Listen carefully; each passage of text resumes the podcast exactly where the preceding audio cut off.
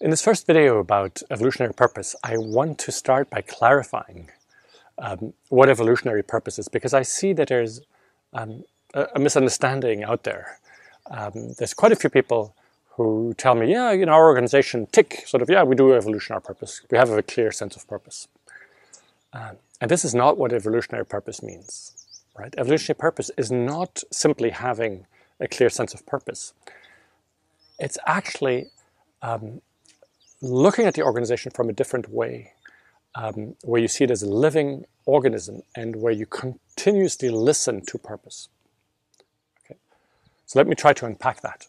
All right, in the in the, the paradigm that is currently dominating in management, right, in this this mechanistic orange paradigm, we view organizations as machines, right? That's that's the dominant metaphor. And machines are lifeless things, right? Unless you give it energy um, and unless you program it to do a certain thing, to go in a certain direction. And so, in, in all, so all of our management thinking um, today is that the, really the role of leadership starts with setting out a clear vision, a clear strategy, um, and then making sure that the whole organization follows right, is really well aligned in executing on that vision, right? Sort of, you know, vision, strategy, execution, right? That that's the way we think about uh, the basis of management today. And from this newly emerging paradigm, right, this this teal paradigm, we no longer see organizations as lifeless things, as machines that need to be programmed. We actually see organizations as um, living organisms, living entities, living ecosystems that have their own energy, their own sense of direction, their own sort of innate desire to manifest something in the world. Right? And so that completely changes the basis of management, right? Our role as leaders is no longer to sort of predict and control the future. Hey, this is the vision strategy but is actually um, in a much easier, much more humble fashion to sort of continuously sort of listen to where is the evolutionary purpose of the organization calling us? And then we'll simply go with it, go with the flow. We'll simply dance with the organization to try and go there. and um, and yeah, so that's that's a radically different perspective on um, you know what the organization is and and how you move with the organization right? Um, and you know, it, it, might sound a bit strange because we're not used to talk in these terms. Um, but when you look at all creative people, all artists, um, pretty much all of the artists share that perspective, right? They say that, um, you know, a, a, song or a novel or, you know, is an idea that, that somehow came to them. Like suddenly it was there right? It, it, they didn't come up with, with it, right?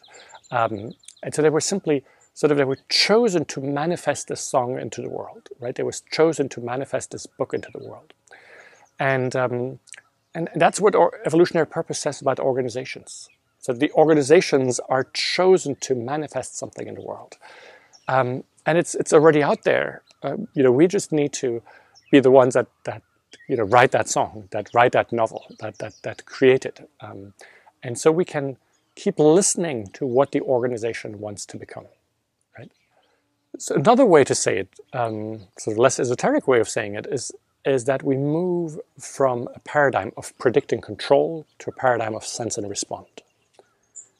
Right? So uh, from the scientific revolution, from modernity, we inherited this notion that we needed to predict and control the world, right? Predict and control nature, predict and control the future.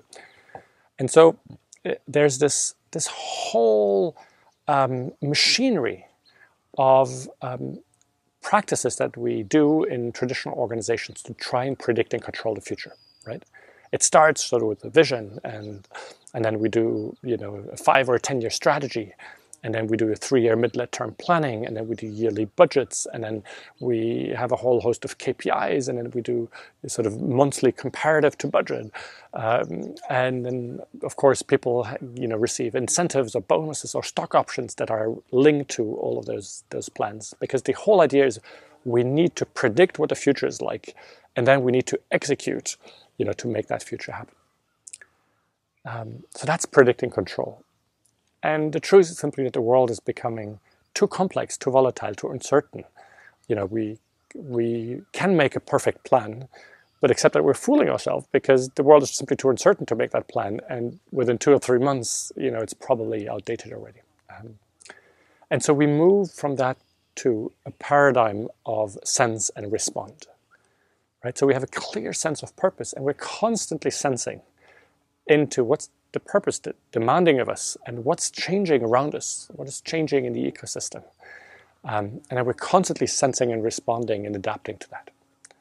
Um, and so the, the implications are profound, right? And in, in the book Reinventing Organizations, I try to um, talk about the implications on all of these sort of practices. You know, do we, you know, do we do still do strategies and visions, and do we still do budgets, and do we still have targets, and you know, what does listening to purpose mean for you know recruiting and for um, you know evaluations and, and all of these things, and and so you know, pretty much all of these practices will need to evolve as you move to um, you know, really listening to the evolutionary purpose. So I, I, hope you understand that by now that when I talk about evolutionary purpose, I don't simply mean that you have clarity about around a noble purpose, because you could perfectly have a clarity around a noble purpose and absolutely continue doing, you know, all the predicting control. You know, so it's not only having a purpose, but continuously listening to it, and so moving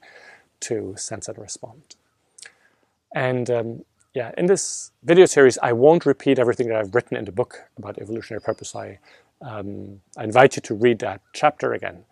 Um, here, what I will simply try to highlight is in conversations I've had with people who've had read the book, um, some of the misunderstandings around that, and some of the things that I've learned about, you know, from people who are uh, transitioning towards sense and respond um, and listening to evolutionary purpose in their organization. Perhaps you've noticed there is no paywall, no monthly membership to access this video series. That's because the videos live in the gift economy. This is how it works. I gift everything that goes into making the videos, my time, energy, and insights, and you get to choose what feels right to gift back. Please take a moment to reflect on what would feel good to give in return to help me continue doing this work. Thank you.